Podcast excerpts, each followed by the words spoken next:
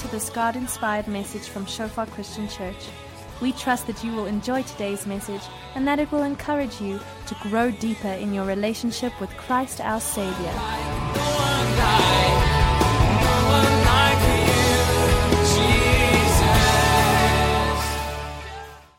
Okay, I'm gonna I'm gonna continue this morning with with uh, with a series that I've been preaching over the last couple of months uh, with regards to gods at war. And for those that haven't been here, I'm going to do a very short recap of those previous two. And uh, today's message, or, or, the one that we're going to be focusing on here today, is is um, I've got the power. You all know that song. I wanted to play it to you. I, I was tempted to sing it to you. I'm not going to. Anybody know? You, you know what, what song I'm talking about, right? Okay. Do any of you know who sings that song? I heard somebody said it. Yes, me.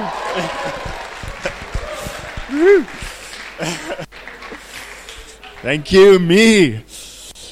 Alrighty. Okay, that song. Okay, so we're going to be focusing on the temple of power here today. But before we get to that, I just want to quickly recap on the on the previous ones that, that we covered. And, and the, just the underlying theme here is, is not to focus so much on those idols as actually just defeating those idols so that we would draw near to Jesus. Um, and I'm not here today to hit anybody here with a hammer.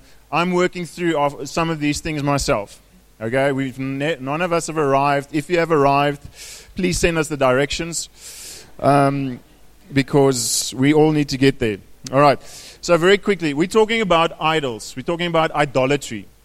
And uh, the real issue with, with a lot of issues, I'm not talking about brokenness, I'm not, not talking about when you are uh, hurt in a certain area per se, but I'm talking about when we struggle with certain things, very often you can draw that back to some form of idolatry that have taken the place of God in your life. Um, and and to, I'm not, not going to cover you too much in detail in that, but the, the real issue, a, a, lot of things you can draw back to some form, some form of idolatry. And we had a look at um, the Israelites worshipping the golden calf. Um, next one, that one. And, um, and that's, yeah, that's obviously not the, that one, the next one, okay? The Israelites worshipping the golden calf, they, they carved out images for themselves of of gold. They put every, took everybody's earrings and they, they cast out this thing. While Moses was up in the mountain, God telling him, that giving him the Ten Commandments. And very ironic that one of the Ten Commandments one of the, is, is you will not make any idol, you will not worship any other idol, any other God before me. While God is telling this to Moses, the Israelites downstairs, they're busy doing this. And Moses arrives down there, asks Joshua, What did the people do to you that you did this? And he says, Well, I actually only took the staff, threw it in the fire, and out came this golden calf. Um, which obviously is not a, not a quite uh, the, the most accurate reflection. But the thing is, we can really cast an idol out of anything. We make, we worship anything that we, that, that, that we want, actually. We can make an idol out of anything. And it's not only in images, it is in, in, in our Western world, it's a lot more abstract, uh, where it is not a thing that we actually carve out. But your career is one of those things which you make, but which you can actually, in a sense, put before, before God or your family, etc. All right. And um, so, what, li- what lies beneath the surface really is this, this thing about idolatry. And then what, what we spoke about is that the battleground for defeating idolatry is our own hearts. We can go, to, we can go around and we can, we can go and uh, break down a whole lot of idols and, and stuff, but, but, but really the battle, the battleground is, is in our hearts. Um, so when, when we're talking about waging war against idolatry or waging war against gods, which aren't really really gods, but um, in our hearts they've taken the place of the God, then that is where that is where the battle takes place, is in our hearts. So if you just walk upstream, you'd, you'd see that there's a fruit in my life of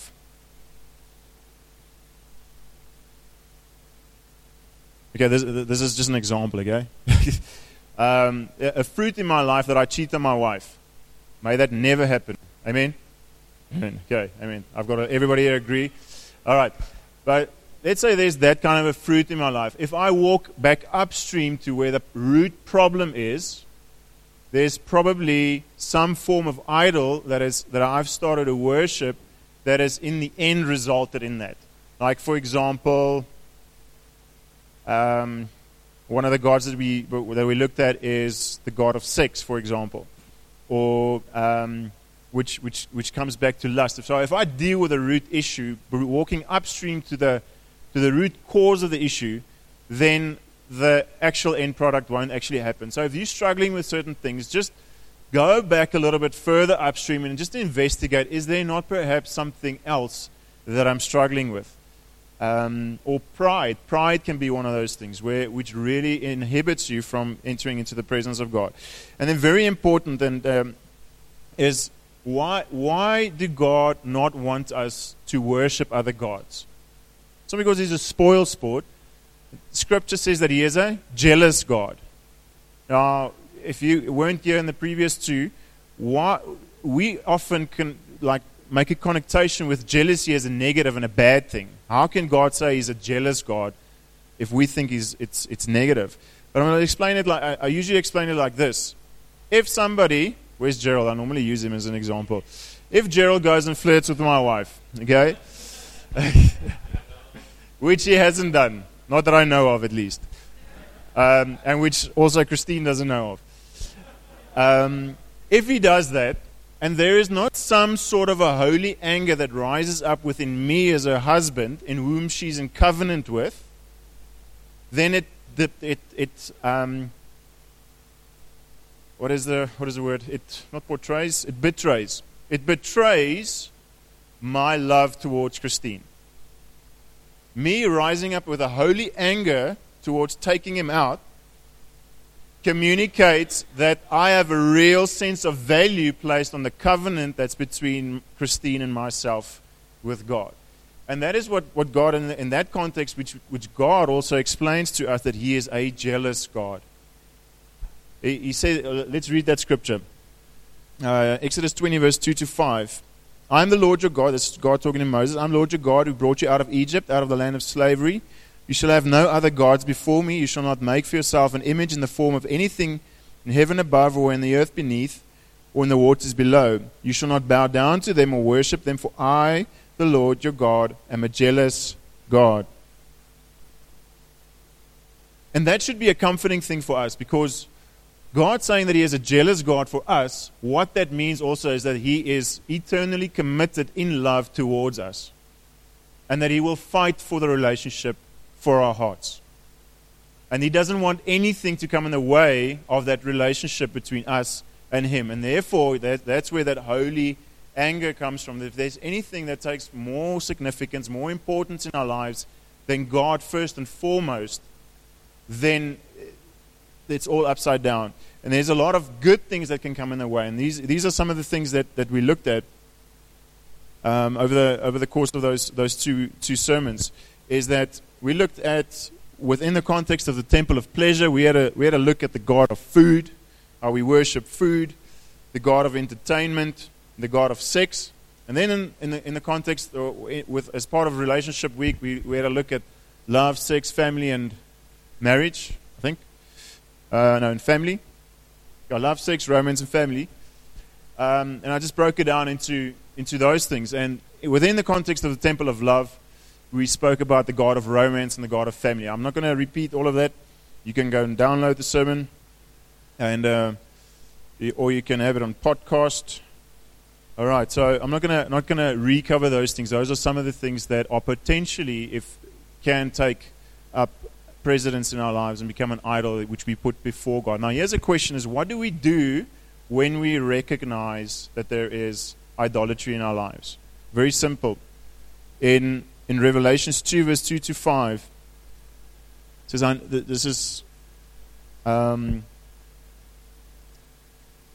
let me just read for you. I know your works, your labor, your patience, and that you cannot bear those who are evil, and have preserved and have patience and have labored for my name's sake, and have not become weary. Nevertheless, I have this against you. So remember that this is a letter to one of the churches. Okay? Nevertheless, I have this against you, that you have left your first love. Remember, therefore, where you have fallen. Repent and do the first works, or else I will come to you quickly and remove your lampstand from its place, unless you repent. So, if ever there's sin in your life, if ever there's idolatry in your life, what do you do? Repent, come back to your first love, and from that place is your, is, is where you, is your starting point. Okay, so that is just the golden, golden rule in your relationship with God. Just don't, you don't have to fast and, and, and, and walk around for weeks wondering whether you must repent of sin. Okay? Just do it. Okay? And if you don't want to, then ask God to give you the willingness to repent. Or, alternatively, ask Him to really see your sin for what it is filthy, separating you from God. It is something that God doesn't want there that is in the way of His relationship with you. Um, often we, we struggle to let go of sin because we don't see it for what it is. It brings separation between us and God and our relationship with God. Amen. Okay, so now here we come with to to uh, to the power. Alrighty, the temple of power. In the in the temple of power, there's also primarily three gods, and uh, this is out of the ex- extracts out of, out of out of that book called uh, Gods of Gods at War from Kyle Idleman. So whenever I've written it in italics, it, it comes out of there. So you can read with me. The gods of power work from one shared premise. We can take care of ourselves. We can handle all our needs. The Lord is nice, but it really isn't necessary. We don't need to pray for our daily bread because we've got a pantry full of it. The gods of power appeal to our self sufficiency. And this is, a, this is, I think for us in Johannesburg, this, is, this, this sermon is going to hit home quite hard, okay? So if you feel like I'm just talking to you, I'm not, okay? You're not that special. Um, God is talking to each and every one of us here today. And a lot of us, especially young working that have come from university, we've come to Johannesburg, a lot of us at least. Why? Because the job opportunities are here. And they pay better in Johannesburg. They pay us better because the pace is faster here. They pay us better here because you don't have a life here.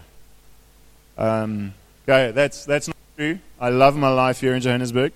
Anyway, this, there's a lot of things that you can learn here in Johannesburg. So, anyway, so ju- just on that note, I'm just, just going to park it there for, just for a moment. But if you've moved up to Johannesburg for, the, for your primary reason, just because it's a better job, a better paying job, and it's got a better, you've got more opportunity to aspire to something. And it's not first, those things are good things, by the way, those are good things. But if it's not first in following God's call in your life, then I want to say you must just go and reevaluate, just, just align your heart. There's a possibility, I'm not saying is. there's a possibility that there is one of these gods of power that, that, that is determining the direction of your life. Amen? It's very quiet now. Okay, it's all right. Uh, shake somebody next to you, say, He's talking to me as well.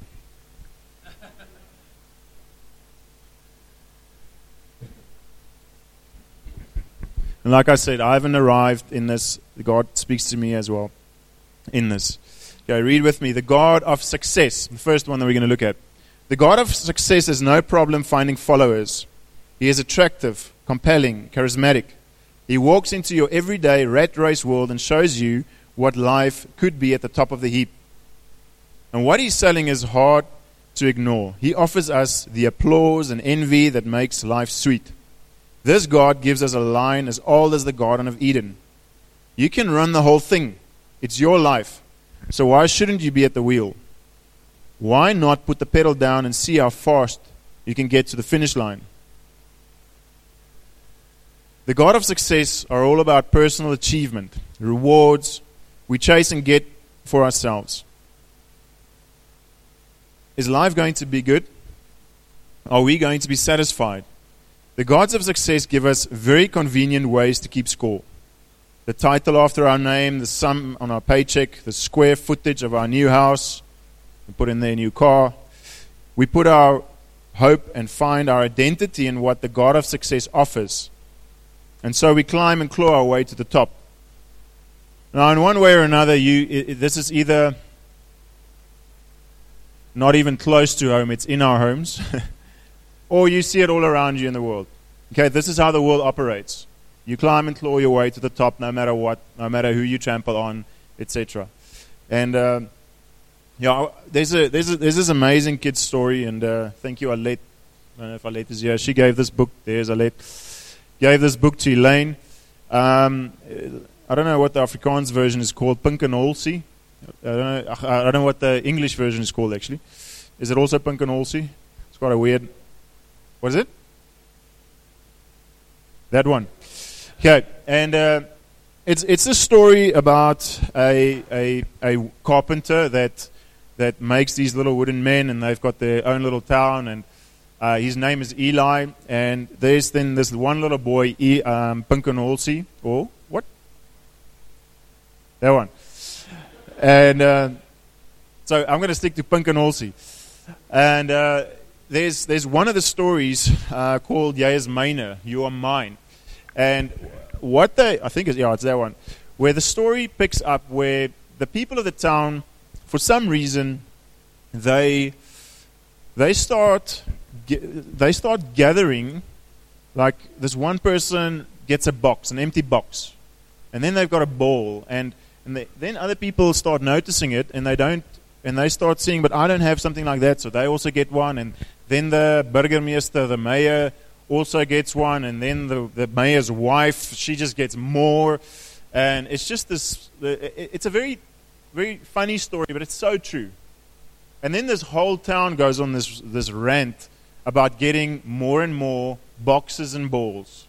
And just as soon as somebody thinks they've got boxes and balls, somebody changes the rules, and you have to not only have the most, but you need to be the highest.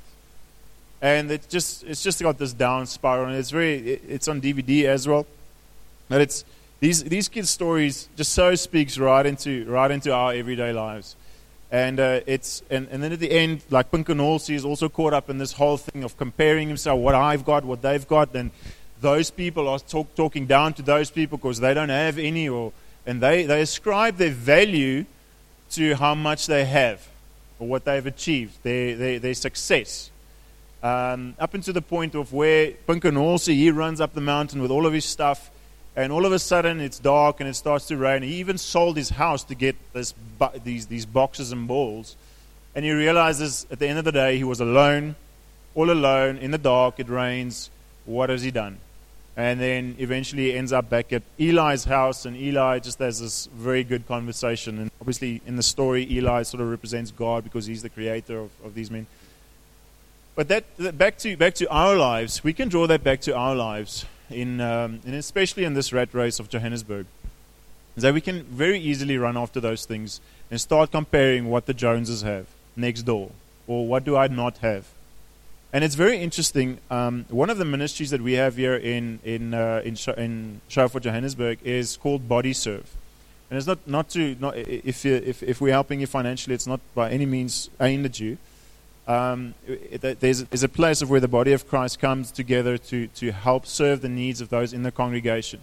So what this what body serve does is it's it's a way of us contributing to the needs of other people in the congregation who's financially going through a difficult time, and we help them to get back onto to, onto their own feet. If you want to get involved, meet me at the info table afterwards. Okay, that's just a short ad break there.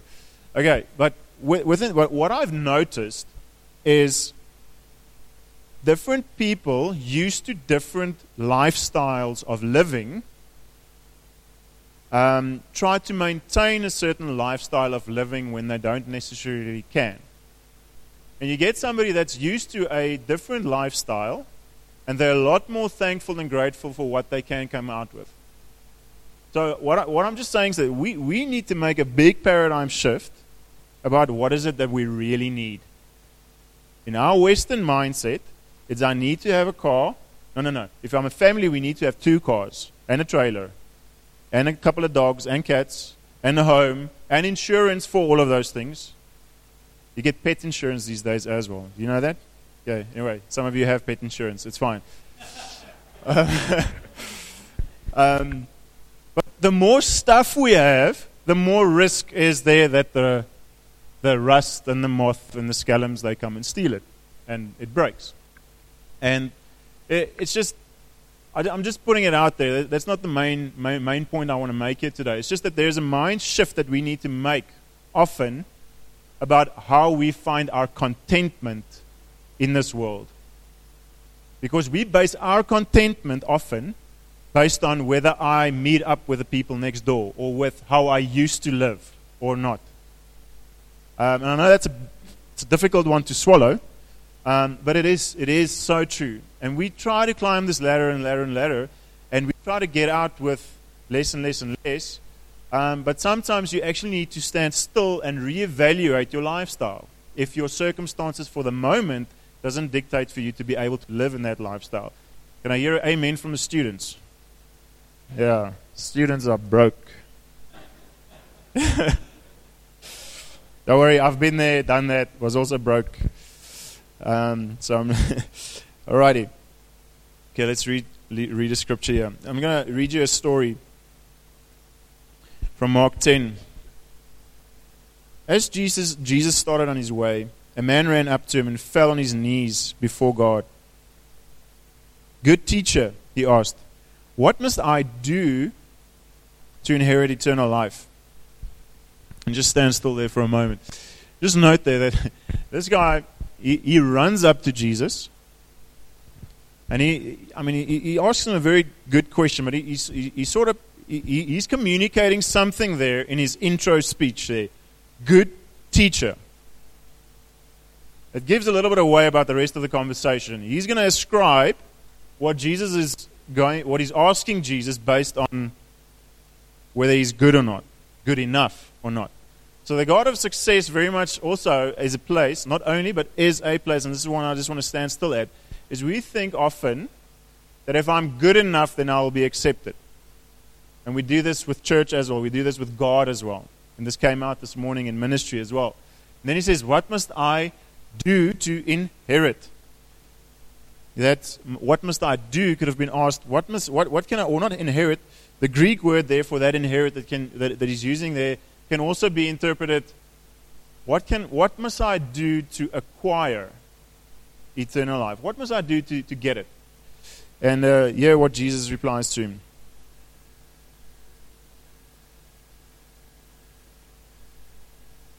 Okay, I'll come back to that slide now. As Jesus started on his way, a man ran up to him and fell. Okay, that was. Why do you call me good? Jesus answered, No one is good except God alone. Then Jesus says to him, You know the commandments. You shall not murder. You shall not commit adultery. You shall not steal. You shall not give false testimony. You shall not defraud. Honor your father and your mother.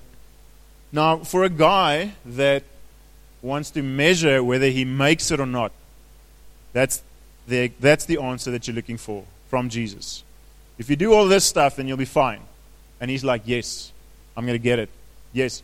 And then his, his replies, Teacher, he declared, All these I've kept since I was a boy. Jesus looked at him and loved him. Just, just, just pause there. I've, I've never seen this part in the scripture actually until I prepared this for the sermon. It says, Jesus looked at him and he loved him. Just take that in for a moment. Jesus looked at him. He knew what is in his heart, but he looked at him and he loved him. One thing you lack, he said. Go, sell everything you have and give to the poor, and you will have treasure in heaven. Then come, follow me. And the man's face fell. He went away sad because he had great wealth. Jesus looked around and said to his disciples, how hard is it for the rich to enter the kingdom of God? And it's a, it's, it's, it's a, striking, a striking story. Now, what is, why is Jesus going so hardcore on this guy?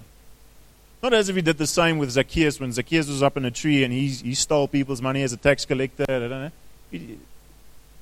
The difference is, like, like Zacchaeus came, he repented. And I believe that if God, if, if Jesus asked that of Zacchaeus, he probably would have done that.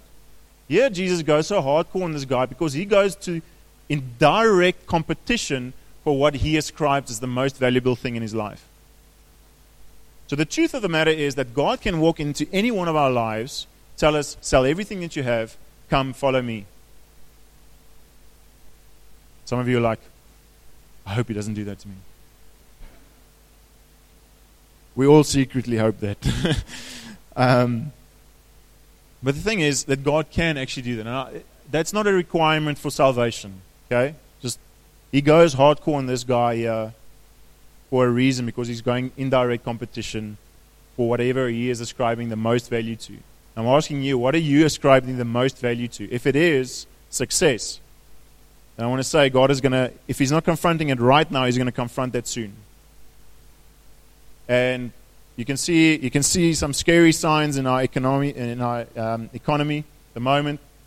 And if you're busy panicking about our economy, which I think all of us do, to a certain degree, but if you have restless nights, if you really fear for the future, I want to say just take your hope put your trust away from the stock market and put it in God. I'm, I'm not, what I'm not, I'm not saying go and withdraw all your money and sell all your shares and give it to the church. That's not what I'm saying. Okay, I'm saying put your hope in God. Amen? All right, I need to go a little bit quicker here.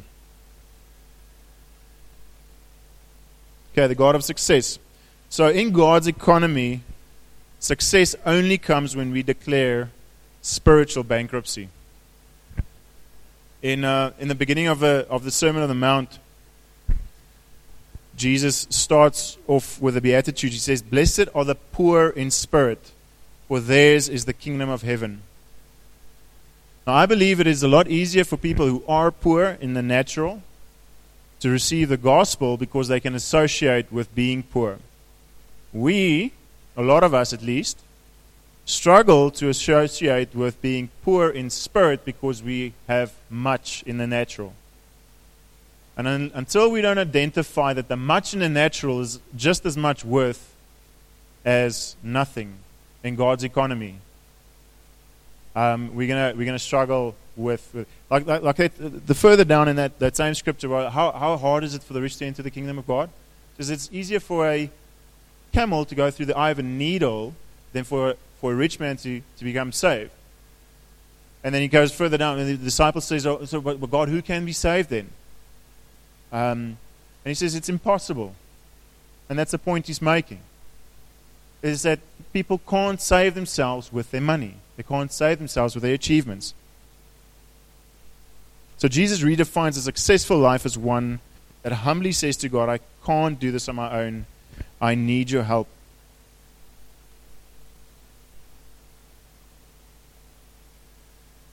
Okay, so the, the thing is that we need to change our scorecards. So when our lives are defined by the world's definition of success, that's idolatry. Matthew 16, verse 26 says, What good will it be for someone to gain the whole world yet forfeit their soul?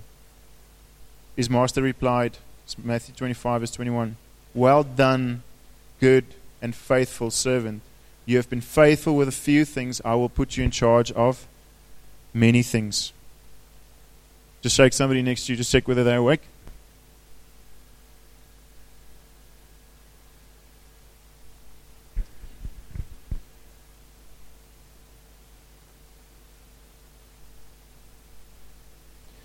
Okay, the God of money.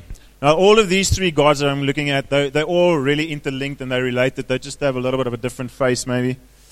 Okay, so money, the God of money. Money has grown so dominant in our culture that it's difficult for us to stand far enough back to get a perspective. No matter what we may say, many of us live as if the pursuit of wealth is the real goal in life. Sometimes we hear rich people say things like, Money doesn't make you happy. But most of us think they all flew first class to some exotic destination where they got together and agreed to say that to make the rest of us feel better.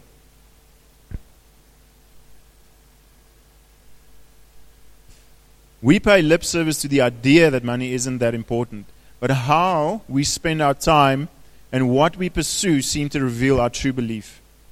Money by the ton is the ultimate dream for so many people. When they talk about an ultimate fantasy, it's, it's winning the lottery or inheriting a fortune from some rich relative. You can probably talk about this question. If I gave you a million bucks, what would you do it? Do with it? Oh, on that, by the way, um, for the people here on the left, under one of your seats, don't look, okay? under one of your seats is a hundred rand note.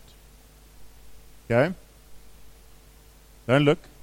If you look now, you're disqualified. Marcus, I see you. um, okay, so what I want you to do with that 100 Rand note, okay? You can reach down, it's yours. Okay? Reach down, see if it is there. Okay? If it's not under yours, don't run for the empty chairs.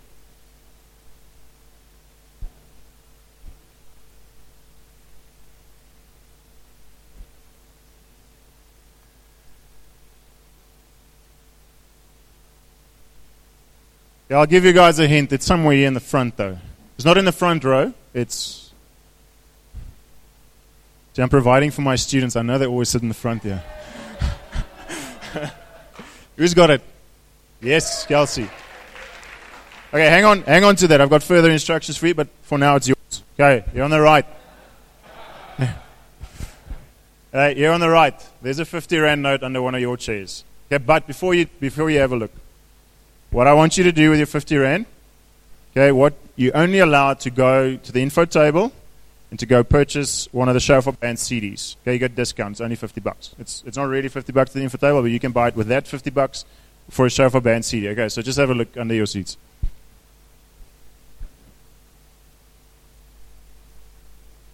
And if the, if the seat in front of you is empty, you can feel there as well.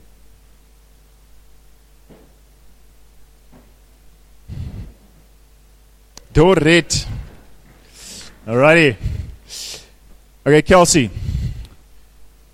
What I want you to do with that money, it's yours. Okay, I gave it to you. Okay, but I want you to go to somebody and I want you to, after the service, I want you to give that money away to someone. Okay, you can choose who to. Okay, all right. What did I just do here? I, yeah, I gave. but here's the thing both the 100 Rand and the 50 Rand became theirs, in a sense. But it wasn't really theirs because I gave Dorette specific instructions to do what, with that money what she needed to do. Kelsey was under the impression, I've got 100 bucks, I'm going to have a nice lunch or something like that, until I told her, no, you're actually going to give it away. Now, here's the point I'm making. With our finances, actually with anything in our lives, our time, our finances, everything, it is not ours. We don't have the final say about our stuff but we live as if we do. Amen? Hope the penny dropped there, or the hundred rand dropped. Yeah. Uh, sorry, let me just give my space here. All right. Luke 12, verse 13 to 21. Someone in the crowd said to him, just, just to give you a little bit of background, Jesus is he's, he's talking with his disciples. There are thousands of people around him, but he's talking to his disciples when until this one guy out of the crowd comes to him. Someone in the crowd said to him, Teacher, tell my brother to divide the inheritance with him. Now, this is a random thing to come up to Jesus to talk to him about. Because he, God is talking about eternal stuff in this context. There are thousands of people. And this guy comes up to Jesus. He says, Jesus, like, teacher, come and just tell my brother to divide the inheritance with me. I, I don't feel it's fair. Now, it's, it, Scripture doesn't dictate that, but it's, more, it's most likely that this is not the oldest child in the house. Because in, in those traditions, the oldest got a double portion of what the rest got. Okay, first firstborn um, right. Jesus replied, Man, imagine him saying that to you. Man, yeah. man who appointed me a judge or an arbiter between you. Then he, t- then he said to them, Watch out. Be on your guard against all kinds of greed a man's life does not consist in the abundance of his possessions. And then he told them this parable. So this guy prompted this story. And he told them this parable. The ground of a certain rich man produced a good crop. Now just bear in the back of your, of your mind, this guy is already rich. He thought, um, he, and then he had this good crop. Okay, so then he was mega rich.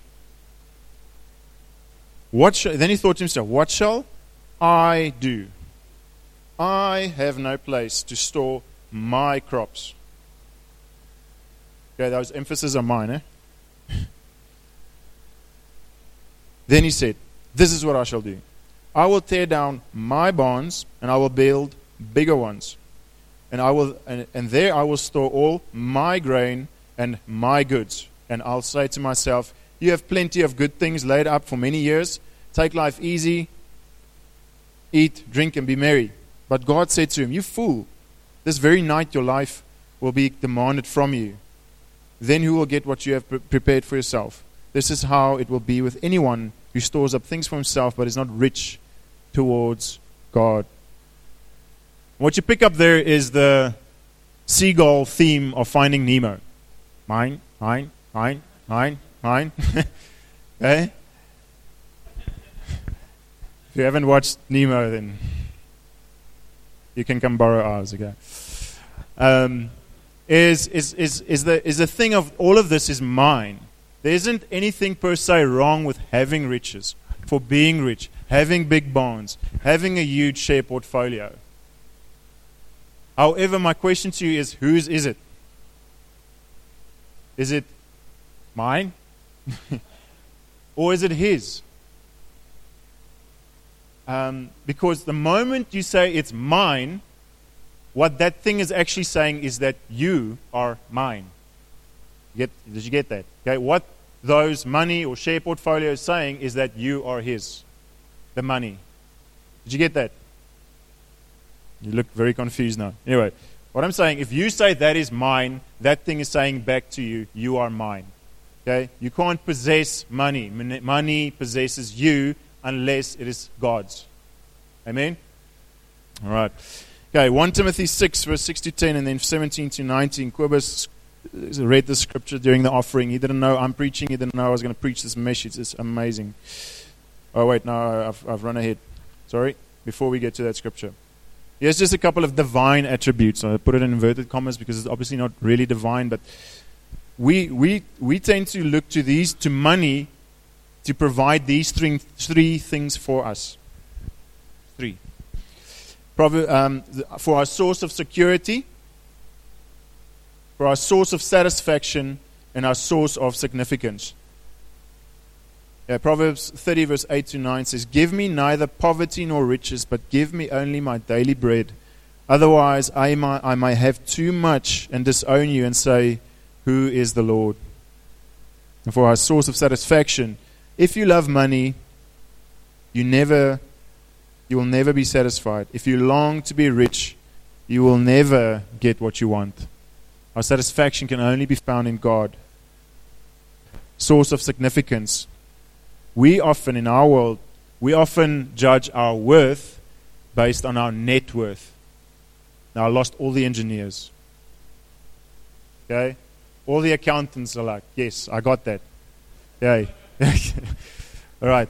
We base our worth often on our net worth. What is your bank balance? What does your balance sheet say about? Um, some of you like what balance sheet? Never mind. Okay, you can go talk to the accountants after. You know how you can identify the accountants in the room? It's the guys with a with a slightly thinner striped shirts. Is typically accountants. Okay? Guys that are engineers, they'll have wider striped or those kinds. guys looking at one another. it's funny. You go go to the corporate world and check what shirts the guys wear. Guys that suit and tie have, have like very thin stripes. The engineers have either got blocks, checked shirts, or they've got thicker stripes. Go check it out for yourself. Amuse yourself. Okay, 1 Timothy 6, verse 6 to 10. Contentment. Contentment. But godliness with contentment is great gain. For we brought nothing into the world and we can take nothing out of it. But if we have food and clothing, we will be content with that. People who want to get rich fall into temptation and a trap and into many foolish and harmful desires that plunge men into ruin and destruction. For the love of money is a root of all kinds of evil. It's not, it's not saying that money is evil. It's saying that the love of money is a root for all kinds of evil. Some people eager for money have wandered from the faith and pierced themselves with many griefs. Before I read verse 17, I just want to just, just interject here. You don't have to be rich in order for money to be an idol in your life. Like, idolatry of money goes into poverty and into extreme richness. Richness. Amen? So just, just to bring that in, uh, it's, I'm not, it's not just talking to those guys that actually have a bank balance. From verse 17 Command those who are rich in this present world not to be arrogant, nor to put their hope in wealth, which is so uncertain, but to put their hope in God, who richly provides us with everything for our enjoyment. Command them to do good, to be rich in good deeds, and to be generous and willing to share. In this way, they will lay up treasure for themselves as a firm foundation for the coming age, so that they may take hold of the life that is truly life. Amen. Okay. I'm going to run a little bit over time as we're just going to cover the last, the last idol. Before we cover the last one, just I want you to ask these questions to yourself to evaluate whether the God of money as a, as a eh, you bow the knee sometimes to the God of money. How often do you compare what you have and how much you make to others? How much anxiety do finances add to your life or the lack of?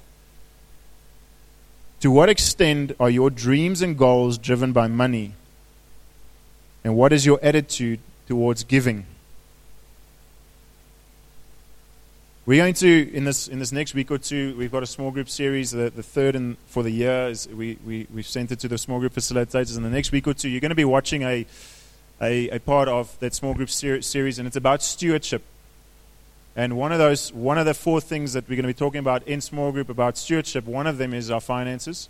But some of the other things is about our circles of influence, our relationships. Um, how do we steward the voice of God? And how do we steward our time? So just, just as a heads up, you're going to be talking about this in small group as well. Okay. Then the last one, we look at the, we look at the, the, the, the God of achievement. Um, as, as Jesus and his disciples were on their way, can I have 10 minutes and we're done? I know I'm a little bit late. Okay, 10, 10, 10. Okay. Um, yeah, I'm going to run through this very quickly. Okay. As Jesus and his disciples were on their way, he came to a village where a woman named Martha opened her home to him. She had a sister called Mary, who sat at the Lord's feet listening to what he said. But Martha was distracted by all the preparations that had to be made. She came to him and asked, Lord, don't you care that my sister has left me to do the work by myself? Tell her to help me. Jesus replies, Martha, Martha. The Lord answered, You are worried and upset about many things, but only one thing is needed. Mary, Mary has chosen what is better, and it will not be taken away from her. And I'm not going to go into detail for the sake of time into this one, but what I just want to bring under your attention here is achievement and performance, sort of the same word. We often measure, or we, we often go about how do we perform.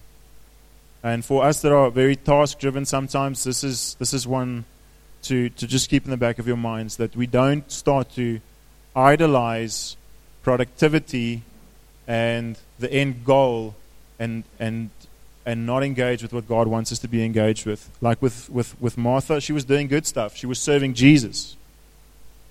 And uh, we need to actually first sit at the foot of, foot of Jesus. And we think that we can perform and do all these great things for Jesus and think we're going to have merit badges. Who of you had, you remember blazers at school? We had all these badges. There's some of you maybe didn't have any badges, which is okay. But you looked at these guys that looked like a Christmas tree coming on uh, uh, um, for all the achievements that they made. Um, and, and, we often we approach God like that. And I just want to quickly just say here, the God of achievement distracts us from following Jesus by distract. Distracts us from following Jesus by distracting us with all things we need to get done. How often do we live with good intentions of spending time with Jesus? and turning our heart toward Him, only to find at the end of the day that's the one thing on our checklist that we never got around to do. Anybody can relate with that? I definitely can. Okay, here's some symptoms for you just to do a check. A constant frustration with do, do you have a constant frustration with people in your life who from your perspective aren't getting it done? I'm right in the front of the queue there. A constant sense of discontentment with yourself for not getting done what you hoped you would. Some people are laughing, like, yeah, that's me. Yeah. When we worship the God of achievement, getting things done and getting things done right becomes more important than almost anything or anyone else. that hits home for a lot of us that are task driven. But I want to say the people that are people focused, there's the other side of that coin as well. You need to get the task done at some stage. Amen. so all the all the all the all the task people, yeah, talk to them as well. So what I've put there at the bottom is there's two things to deal with.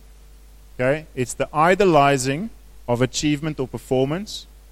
But there's also the thing to be dealing with is the unnecessary idolizing, doing nothing or not being productive.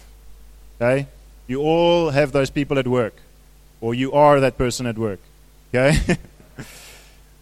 Where you're on Facebook all the time, and anyway, I'm not, okay, I don't have time to go there. All right. Just, just know that you need to deal with the idolatry of achievement and performance, but you also have to deal with the other side of not being idle or slothful in that sense. Okay. Okay. This is the ADD slash ADHD generation. We're always on the move, always trying to get something done. Squirrel. Our phones are constantly dinging to let us know there is a text we need to return or the appointment we're going to be late for. Now, who of you listened to the rest that I was saying after I said squirrel? A few of you. Okay, that was the point I was making. Okay, we're the ADHD generation. That squirrel just threw you all out, out the window. Okay? All right. yeah. All right. So listen what I'm saying. We're always on the move, always trying to get something done. Our phones are constantly dinging to let us know there is a text we need to return or appointment we're going to get, be late for. Okay, in closing, how many times have we been so distracted that we've, been, that we've missed a divine moment? How many things does God long to say to us, but He keeps getting our voicemail because we're too busy to pick up Working hard and achieving goals are an important part of a God glorifying life. Amen? But they are not life. They are not even a measuring stick for the worth of life. Remember the golden calf? You can't take all your merit badges, throw them in the fire, and out comes a golden calf. We make, we often we make other idols which we worship before God. God doesn't want our resumes. He wants us. He wants your heart. He wants our hearts. 2 Corinthians 4, verse 18. So we fix our eyes not on what is seen, but on what is unseen. Since what is seen is temporary, but what is unseen is eternal. And the last point there is just that we need to really choose that we will put that which is better first that we will first sit at the foot of Jesus before we decide what to do. Because God does command us to do stuff. Amen? But often we run around with the wrong stuff because we haven't actually sat down at the foot of Jesus first. And I want to say, God does not only talk to you in your quiet time. He talks to you. Just keep your phone on, in a sense. Keep your radar on 24 7 during the day and night. Make yourself available for Him to talk to you at any stage. Sometimes just put your natural phone off for Him to talk to you. Amen. Okay, so in conclusion, what to do? If, if you relate to this, and uh, maybe I must ask, or rather ask who does not relate to this, and you can pray for us. But I don't think there's anybody that relates not not relate to this in some way. I'm going to pray just a prayer of repentance, and at the end, I want you, if you relate with this in some way, just just acknowledge to God, and whatever it is that you're repenting of, that you identify with, bring that thing to God. Don't allow running after money, running after success, running after achievement, running after the promotion, running after to be seen by people, your boss, or your manager, or your colleagues. Don't let those things stand in the way of worshiping God first and foremost. Father, I thank you that we can come this morning.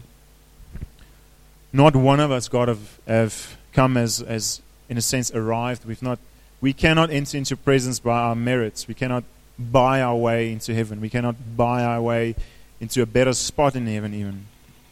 But Lord, you've called us to be faithful with that which you've given us our time, our finances, our money, our talents. And you've given each and every one of us, God, what you've pleased to steward on your behalf. And we acknowledge, God, that you own cattle on a thousand hills. You own everything in this world. And Lord, I pray that you would come and show us how to steward our finances. It is yours. Come and show us what we need to do with our finances. Lord, we repent this morning, God, of allowing achievements and success, performance and money, God, to take priority before worshiping you.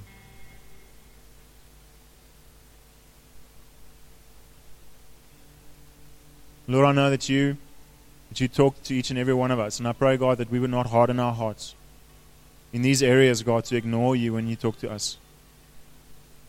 Holy Spirit, I thank you that you will continue to talk to us as we go home and as we go into this week, God. Thank you that you are with us. Thank you that you give us the wisdom to know how to go about managing these things and stewarding it on your name, in your name.